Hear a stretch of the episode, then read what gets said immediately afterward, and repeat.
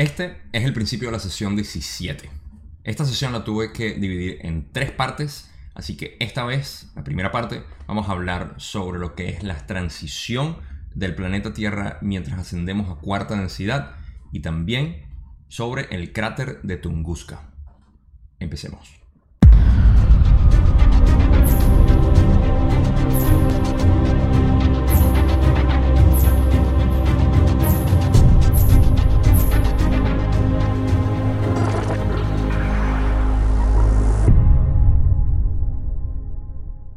Bien, esta sesión como tal tiene información que quiero compartir que no fue publicada inicialmente en, como dije en el video anterior, en los primeros libros originales, sino que fue publicado en el quinto libro donde pusieron información personal que estaba dentro de la canalización y también otra información que consideraron irrelevante para lo que era eh, la proliferación de la ley del uno como ellos lo querían hacer.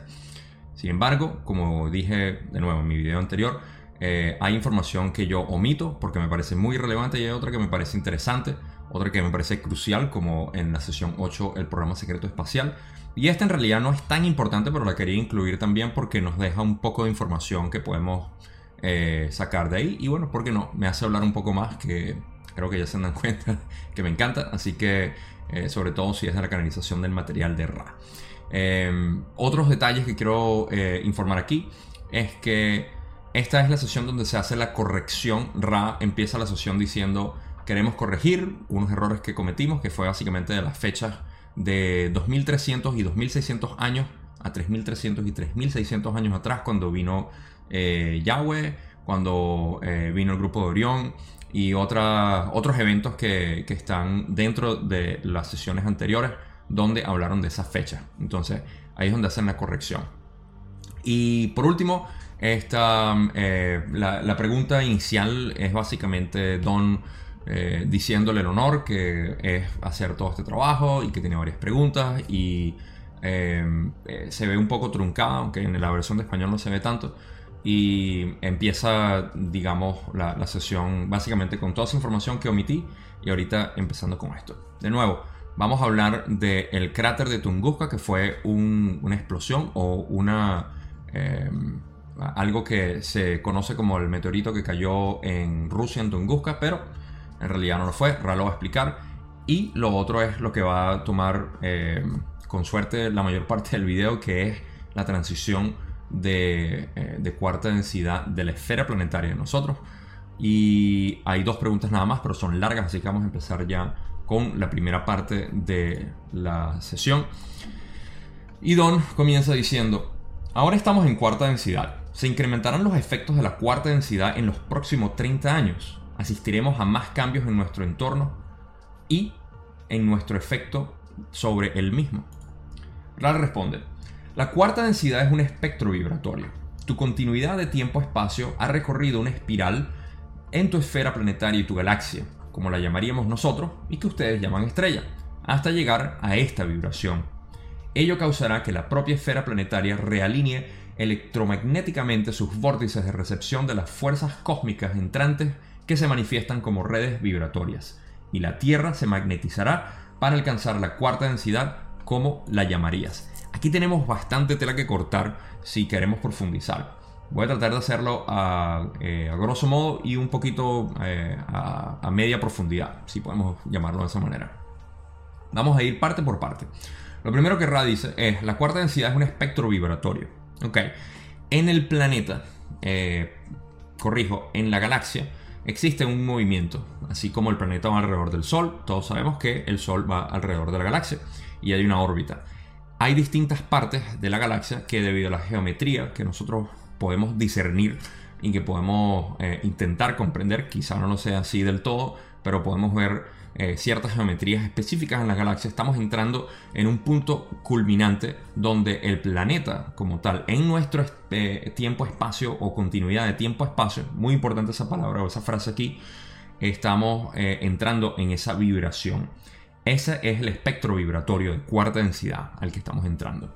Esto lo hemos también corroborado a través de la NASA con nuestros instrumentos tan avanzados eh, que pudieron ver que ahorita a principios de los años 2000 admitieron que estamos entrando en una nube cósmica o nube de partículas energéticas em, eh, altamente cargadas energéticamente y que eso está causando fricción en el sistema solar. Por eso es que estamos viendo el calentamiento global en realidad. No es nada lo que han visto por televisión y por otros medios, al menos bajo mi discernimiento. Eh, es simplemente el calentamiento global del planeta Tierra y de los otros planetas, por si no lo sabían. Mercurio, Venus, la Tierra obviamente, Marte, Júpiter, todos están básicamente siendo afectados, eh, lo cual no quiere decir afección negativa, sino simplemente una, eh, un efecto eh, de la nube que está cargando todos los planetas con esta energía que viene de la galaxia, de nuestro, de nuestro logos principal. Entonces, estamos entrando en esa parte de la galaxia que está polarizando básicamente al planeta para poder subir y ascender a cuarta densidad. Continúo. Tu continuidad tiempo-espacio ha recorrido una espiral de tu esfera planetaria y tu galaxia, como la llamaríamos nosotros, ok. Eh, sí, tanto la estrella como el planeta, obviamente estamos, eh, como ya expliqué, hemos llegado a ese punto donde estamos recibiendo las energías cósmicas de la galaxia para poder llegar a cuarta densidad. Ello causará que la propia esfera planetaria realinee electromagnéticamente sus vórtices de recepción de las fuerzas cósmicas entrantes que se manifiestan como redes vibratorias. Ok, y la Tierra se magnetizará para alcanzar la cuarta densidad, como la llamaría. Ok. Esto es básicamente el. Ahora sí están hablando de lo que es la, la, esfera planetaria, se va a realinear electromagnéticamente. ¿Qué quiere decir esto?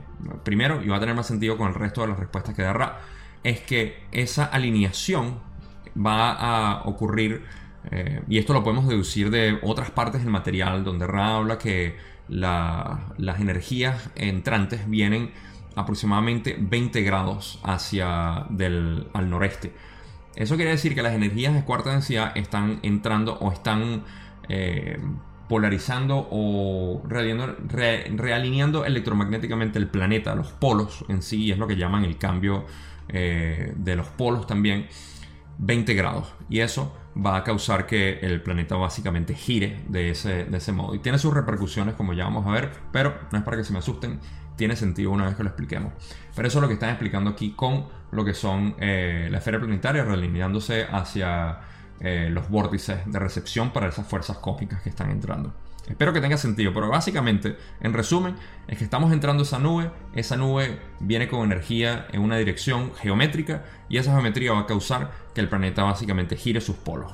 Más nada. El resto que hablé fue eh, a profundidad media, vamos a decirlo así, pero eh, más para escucharme yo mismo que para tratar de explicarlo, creo yo. Pero bueno, espero que tenga sentido. Vamos a la otra parte.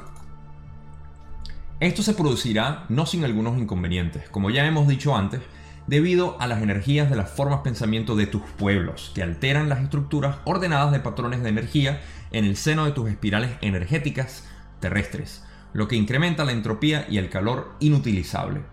Ello provocará que tu esfera planetaria experimente fracturas en su revestimiento exterior mientras se magnetiza adecuadamente para la cuarta densidad. Ese es el ajuste planetario. Esto es lo que me adelanté, como siempre lo hago, eh, pero ahora va a tener sentido porque explica eh, otro detalle que no, no estaba descrito y tampoco lo hablé. Lo primero es que esto se producirá no sin algunos inconvenientes. Y esto es básicamente por las formas de pensamiento que nosotros estamos generando y alimentando con nuestras maneras de vivir ahorita en esta sociedad. ¿Qué quiere decir esto? Que nuestras vibraciones no están congruentes con las que estamos recibiendo. Entonces hay fricción, que es lo que causa lo que es la entropía y también el calor inutilizable. Digo yo, interpreto que el calor inutilizable es el resultado de esta fricción energética de vibraciones bajas y distorsionadas de nosotros como sociedad, como grupo social y las energías armónicas que están viniendo del centro de la galaxia en ese sentido. Entonces, no está, mm, no hay congruencia, no hay coherencia dentro de estas frecuencias y lo que está causando es eh, esta fricción innecesaria. Eh, entonces, eso es parte de nosotros por no solo nuestra generación o eh, sí, generación de frecuencia individual, sino por nuestros pensamientos estamos alimentando formas, pensamientos que también contribuyen a la disonancia que hay entre este este choque de energías que estamos recibiendo. Lo otro es que ello provocará que tu esfera planetaria experimente fracturas en su revestimiento exterior. Para mí, esto no es nada más terremotos, volcanes, eh, tsunamis o lo que sea que han hablado. Sí, esto va a pasar en la esfera planetaria, pero no va a ser como lo estamos pensando, al menos como yo lo interpreto. Las fuerzas negativas siempre quieren decirlo de una manera que sea eh, eh, que dé miedo, pero nunca es así, nunca. Ninguna de las profecías que han dicho de que va a pasar un desastre, el apocalipsis y todo, incluso ahorita, en 2012, todo siempre ha sido de parte de las fuerzas negativas para causar pánico, eh, miedo. ¿Por qué? Porque les conviene. Alimenta aquellas formas pensamientos que viven en los planos astrales bajos y también ayudan a poder eh, crear control y eh, manipulación a través del dominio que nos tienen de ese modo. Entonces, de lo que se está hablando es algo inevitable. Ahora, Ra ha dicho en sesiones anteriores, esto lo hemos hablado, que ellos no se preocupan por las condiciones que traen o que llevan a cabo la cosecha, por los cambios que Don había preguntado en aquel entonces, en esa sesión anterior, que, eh, que si podía comentar sobre los cambios que se iban a originar ahora en esta transición de las cuales se había hablado en, canalizaciones anteriores, en los 50 y 60, de parte de la Confederación. Entonces, eh, no es lo que la gente piensa, no va a ser catastrófico, al menos en ese sentido. Así que cálmense, simplemente va a ser algo que va a suceder y va a ser parte de la cosecha, más no nuestra experiencia dentro aquí como lo estamos viendo. Pero es posible que también se refieran a algunos de los cambios que estamos viendo, que hay movimientos telúrgicos y hay algunos volcanes que han hecho erupción, pero eso ha estado pasando ya por mucho tiempo. Eh, recuerden que esto fue canalizado en los 80 y tenemos 40 años que hemos visto muchos cambios en la Tierra. A eso quizás se refería, pero no a la parte apocalíptica que se ha hablado en muchas películas y otras, eh, otras fuentes. No me pego más en esto, continuemos. Ra continuó y dice, hallarán un brusco incremento en el número de personas, como llaman a los complejos mente-cuerpo-espíritu, cuyo potencial vibratorio incluye el potencial de distorsiones vibratorias de cuarta densidad. Así parecerá que haya, digamos, una nueva raza. Estos son los que encarnan para el trabajo de cuarta densidad. Bellísimo aquí porque se refiere a aquellas personas que han estado encarnando para poder ayudar y armonizar básicamente lo que es el proceso de ascensión y son nuestras nuevas generaciones eh, o incluso nuestras generaciones pasadas, incluyéndonos a nosotros, que eh, en estos eh, últimos 100 años o al menos 80 años que han seguido entrando para poder armonizar. Sin embargo, hemos caído o hemos sido presa de la frecuencia natural del planeta, esto siendo un gran manicomio como ya he dicho antes, lo cual no es malo, simplemente es una experiencia mucho más pintoresca, por decirlo de alguna manera, eh, pero a eso se refiere, que hay una nueva raza, pero la nueva raza no se refiere a lo que nosotros conocemos como raza física, sino a una raza de eh, energética, que tienen una, una percepción distinta. Yo lo he podido ver gracias a mi hijo con su generación se les nota la percepción que tienen para poder entender conceptos que nosotros a nuestra edad nos hubiese sido eh, muy descabellado, pero ellos lo aprenden mucho más rápido. Eh, y es hasta básicamente una segunda naturaleza para ellos. Y son los que vienen a hacer trabajo en cuarta densidad, ya sea aquí para polarizar hacia, hacia la transición o y o hasta la cuarta densidad cuando estemos ahí, que se va a hacer ese trabajo y vienen con esa intención oportunistas, los muchachos que vienen ahora. Continúa. Ra dice, habrá también un brujo incremento a corto plazo de complejos mente, cuerpo, espíritu y complejos sociales negativamente orientados, debido a las condiciones polarizadoras de la acusada delimitación entre las características de cuarta densidad y la orientación hacia el servicio al yo de la tercera densidad. Aquí básicamente está hablando de la, la fricción que va a haber o un incremento una, eh, una acentuación de lo que son las entidades y complejos sociales de em, negativos y los positivos. ¿Por qué? Porque debido a las energías que están entrando, las fuerzas negativas quieren polarizarse lo más que puedan, mientras que las positivas también. Esto es natural. Lo que está causando esto en realidad es que las positivas están o estamos recibiendo eh, mucho más eh, energía del, del tipo positivo Por ende nos estamos desentendiendo de lo que es el sistema de control al cual nos hemos eh, acostumbrado y nos han indoctrinado en él. Eh, de esa manera nosotros al separarnos, que es el trabajo que estamos haciendo, no en conflicto, muy importante decirlo, no en conflicto, eh, no en argumento, no en separación en lo absoluto, ni tampoco como un desprecio hacia el sistema. Eso no funciona.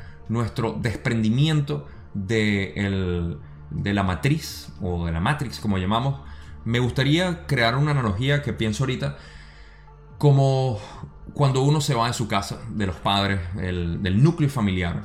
Uno no se sale con odio, con separación, más bien con amor. Y de la misma manera podemos ver a este sistema de control con amor. Si lo seguimos viendo con negatividad, si lo seguimos viendo con conflicto, con división, eh, seguimos cayendo en el mismo sistema. Básicamente estamos trabajando para ellos en otro departamento, creyendo que estamos despertando cuando en realidad lo que estamos haciendo es contribuir una vez más. Por eso es que las fuerzas de Orión y las fuerzas negativas siempre están saboteando lo que es cualquier tipo de trabajo que estemos haciendo los positivos en, este, eh, en esta realidad para poder tomar control. Y por eso es que ahorita el despertar masivo que está sucediendo en el planeta ha sido también eh, eh, embaucado por muchas de las entidades negativas y eh, hay una interferencia muy grande entre lo que es la, la, contemplación de lo que es hacer este trabajo positivo. En fin, a eso es lo que se refiere aquí. Va a haber un brusco incremento entre los negativos, polarizándose más hacia los negativos y siendo más eh, controladores, como hemos estado viendo obviamente este año sobre todo, el control que nos quieren tener con la pandemia, con las elecciones políticas, al menos aquí en los Estados Unidos. Y bueno, para no entrarme en lo que es el, ese, esa, ese barro, ese lodo en el que estamos metidos, sabemos que existe una, una, atenuación, atenuación no, eh, una eh, una, mayor, un mayor agarre sobre nosotros para poder mantener eso. Eso es lo que estamos viendo. Y por el otro lado también nosotros positivos estamos comprendiendo mucho más lo que es nuestra naturaleza, lo que es la voluntad divina, que es lo que vinimos todos a hacer. Pero no me desvío más. Vamos a ir con eh, las últimas partes de esta respuesta. Y Ra dice, los que permanezcan en cuarta densidad sobre este plano serán de la denominada orientación positiva. Vendrán muchos desde otros lugares pues carece, parece que a pesar de todos los esfuerzos de la Confederación, que incluye a los habitantes de tus planos interiores, de las civilizaciones interiores y de otras dimensiones, aún así la cosecha será mucho menor que la que esta esfera planetaria es capaz de mantener confortablemente en servicio. Y básicamente eh, lo que está diciendo aquí es que Ah, primero que nada, los que van a permanecer aquí son de, de, cuarta densidad positiva. Eso lo sabemos. Esto no va a ser una esfera negativa, a pesar de que algunas canalizaciones recientes eh, han dicho que va a ser negativo. Obviamente sabemos de dónde viene esa información que quieren eh, asustar y quieren eh, provocar este pánico. De nuevo, son siempre mentiras, engaños para poder mantener a la gente en bajas vibraciones. No es así. Va a ser positivo. Y eh, a pesar de todos los esfuerzos de las confederaciones, de las entidades interplanetarias y de nosotros mismos, bueno, o sea, de aquellos que nos están asistiendo, vamos a ponerlo así porque no nos mencionaron a nosotros ahí, a pesar de eso va a ser una cosecha muy, muy baja. Eso no es ningún problema, voy a reiterarlo, lo he dicho anteriormente. No se trata de, de sentirnos mal por aquellas personas que tengan que repetir Recuerden, hay muchas personas que tienen por naturaleza que repetir tercera eh, densidad y está bien. Quizá nosotros seamos uno de ellos y está bien también. No existe ninguna necesidad absoluta de nosotros poder subir a cuarta densidad ahorita. Tenemos básicamente todo el tiempo del universo, no del mundo, sino eh, del universo.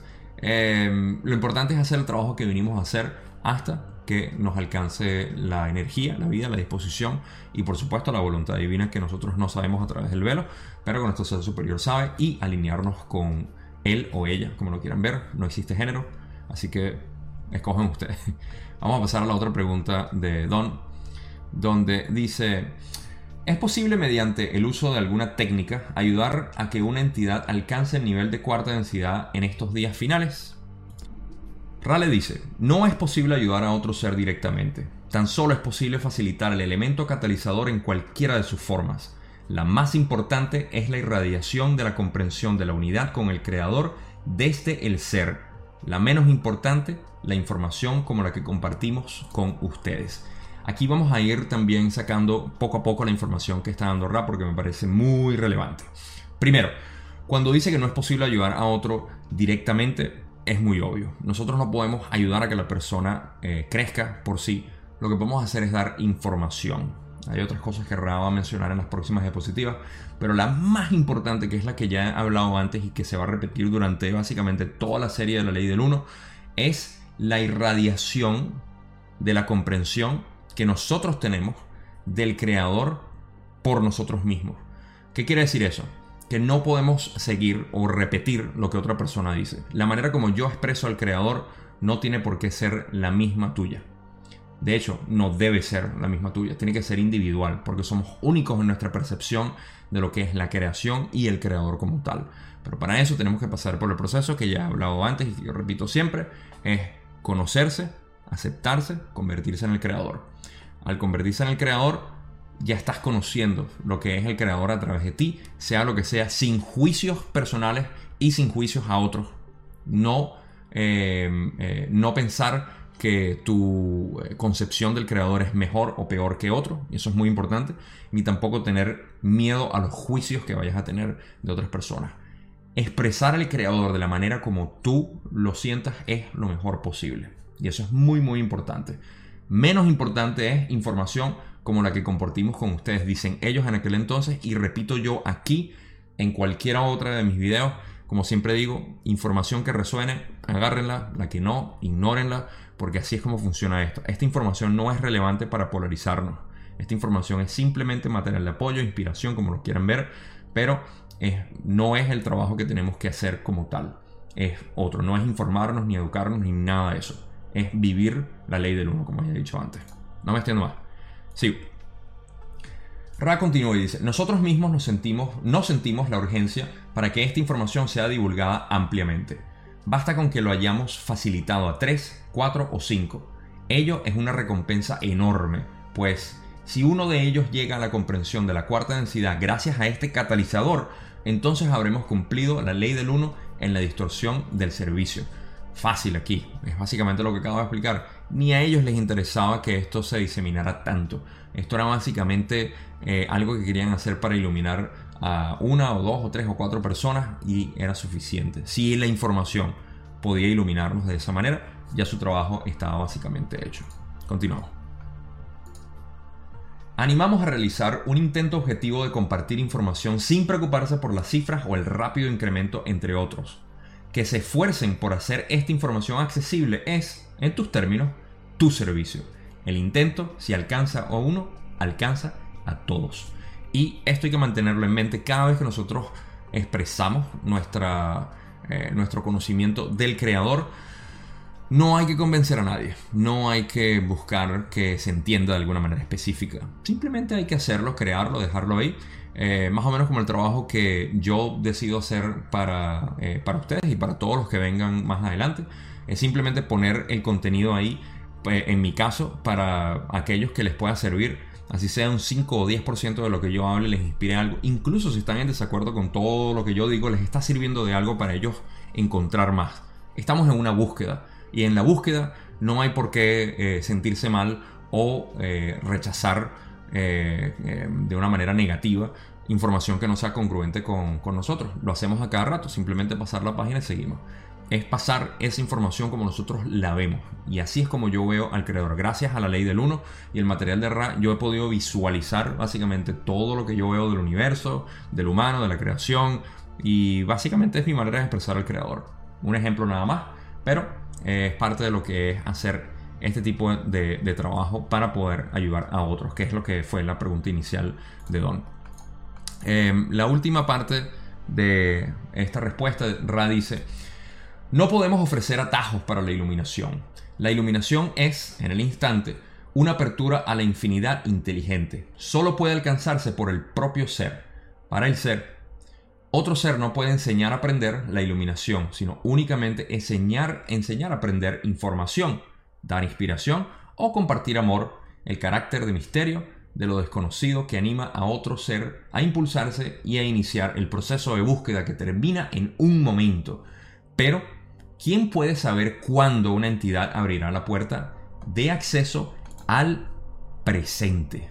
Esta palabra es muy importante para mí porque tiene que ver con lo que nosotros sabemos que no existe futuro ni pasado en realidad para nosotros en, este, en esta búsqueda, lo que existe es el presente.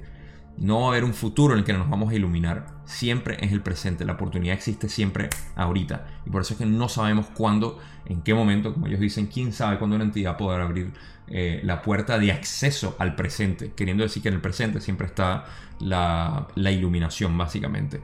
Eh, es un estado y no, no un estado, no una comprensión como tal. Em, aquí pudiéramos eh, eh, distraernos bastante con este tema que es fascinante. Pero para continuar con lo que Ra dice, que no podemos ofrecer atajos de la iluminación, es obvio. No, la iluminación no tiene ningún tipo de, información específica con la cual eh, llegar a eso. Pregúnteselo a cualquier maestro de Zen o del Tao. y les van a decir lo mismo, incluso los mismos budistas van a saber decirles que no hay nada que aprender básicamente. lo que hay es que desaprender.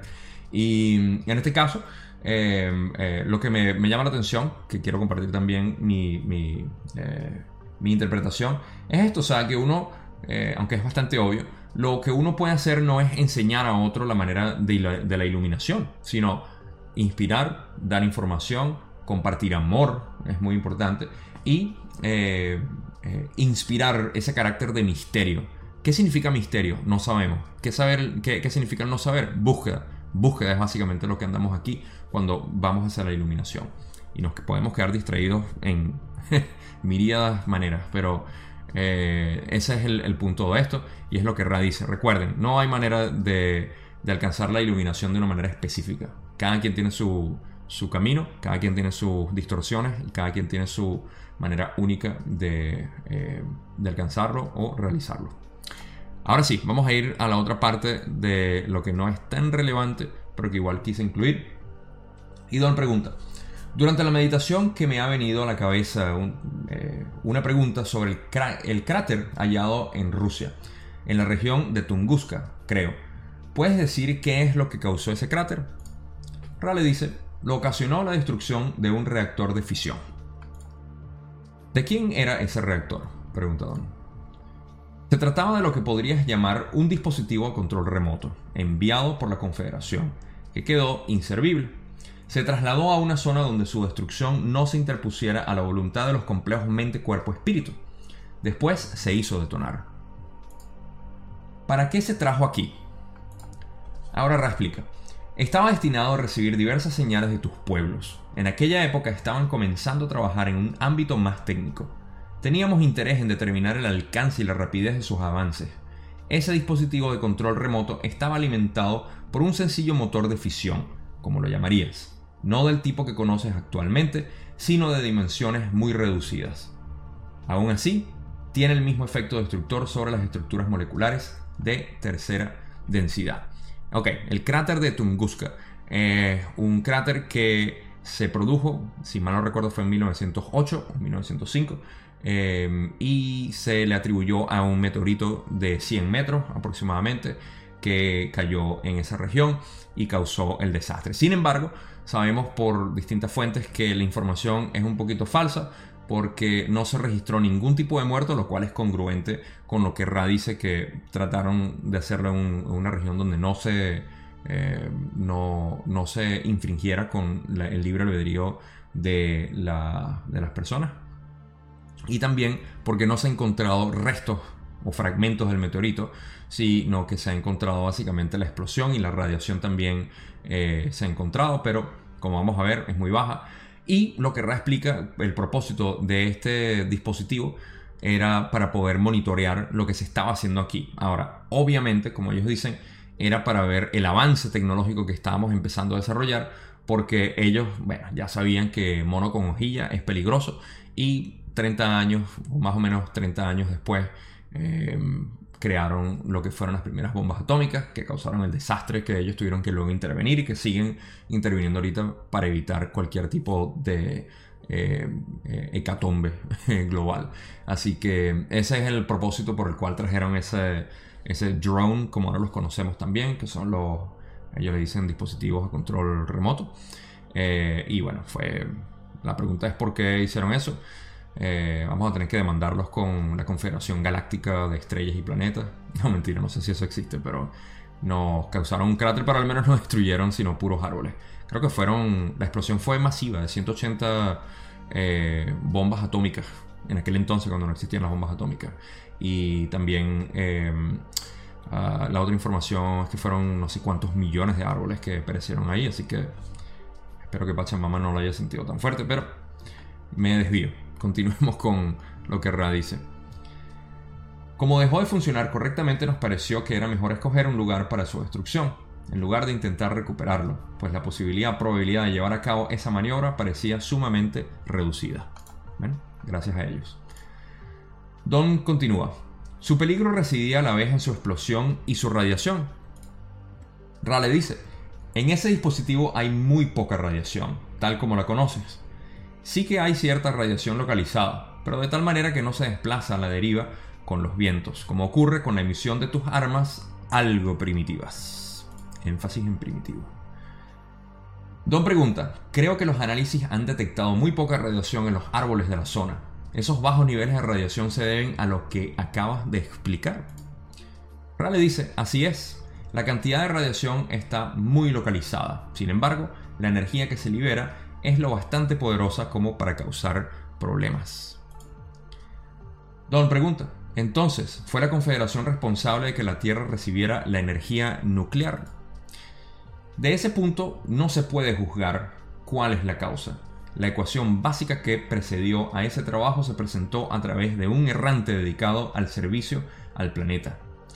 No se pretendió que su trabajo se convirtiera en la base para instrumentos de destrucción, ni se ofreció con ese fin. Eh, última acotación antes de terminar la última pregunta. Eh, como pueden ver, ese fue el hilo de ideas que Don agarró con respecto a la explosión del cráter. Empezamos a hablar de las bombas atómicas, obviamente por la magnitud de lo que fue.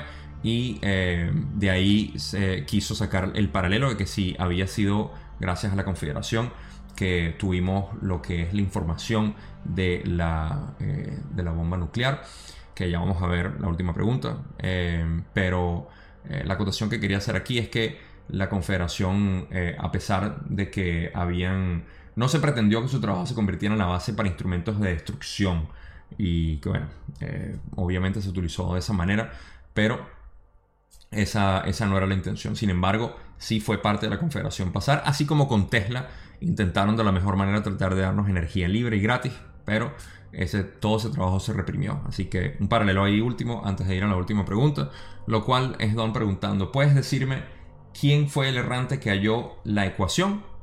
Y Raleigh dice, esa información no entraña riesgo, pues esa entidad ya no está en tu tercera densidad planetaria.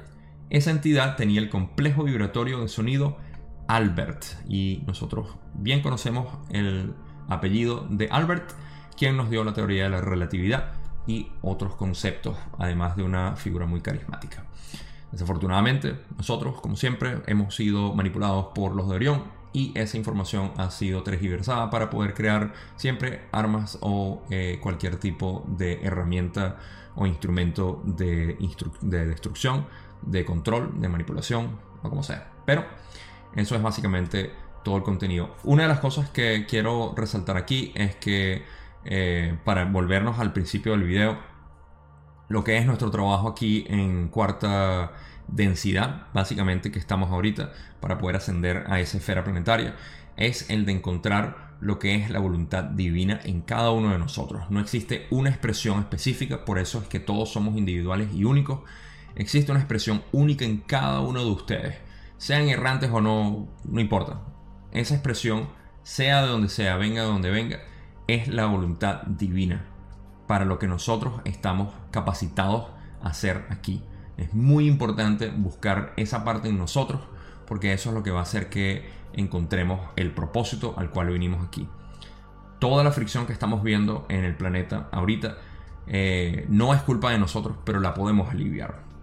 Todos los problemas que estamos viendo en el planeta, a pesar de que nos afecten a nosotros, no son de nosotros. Nosotros vinimos aquí a entregar una vibración la cual no puede ser eh, mancillada ni, eh, ni retorcida por ninguna otra entidad, sino canalizadas por nosotros individualmente. Para eso tenemos que desprendernos del ego, de la identidad, de todo lo que conocemos en este sistema por el cual nos han acostumbrado, esta matrix de control. Y como ya dije, no podemos pretender hacerlo siguiendo estando aquí en la matrix y pretendiendo que somos parte de ella y que vamos a solventar. No, esto es una simulación en la que nosotros estamos entrando para polarizarnos, para poder reconocernos y para salir de ella, como ya expliqué, cómo nos salimos del núcleo familiar, con amor, con compasión, con agradecimiento por el trabajo que hicieron y más nada. ¿Ok? Espero que esto tenga sentido porque para mí ha sido lo que más me ha ayudado a entender cada uno de los eventos en mi vida y por supuesto cada uno de los eventos que cada vez se exacerban más en esta eh, sociedad negativa en la que estamos metidos, con todos los grupos que están haciendo, pero mientras nos sigamos invirtiendo en eso, seguimos contribuyendo con ellos.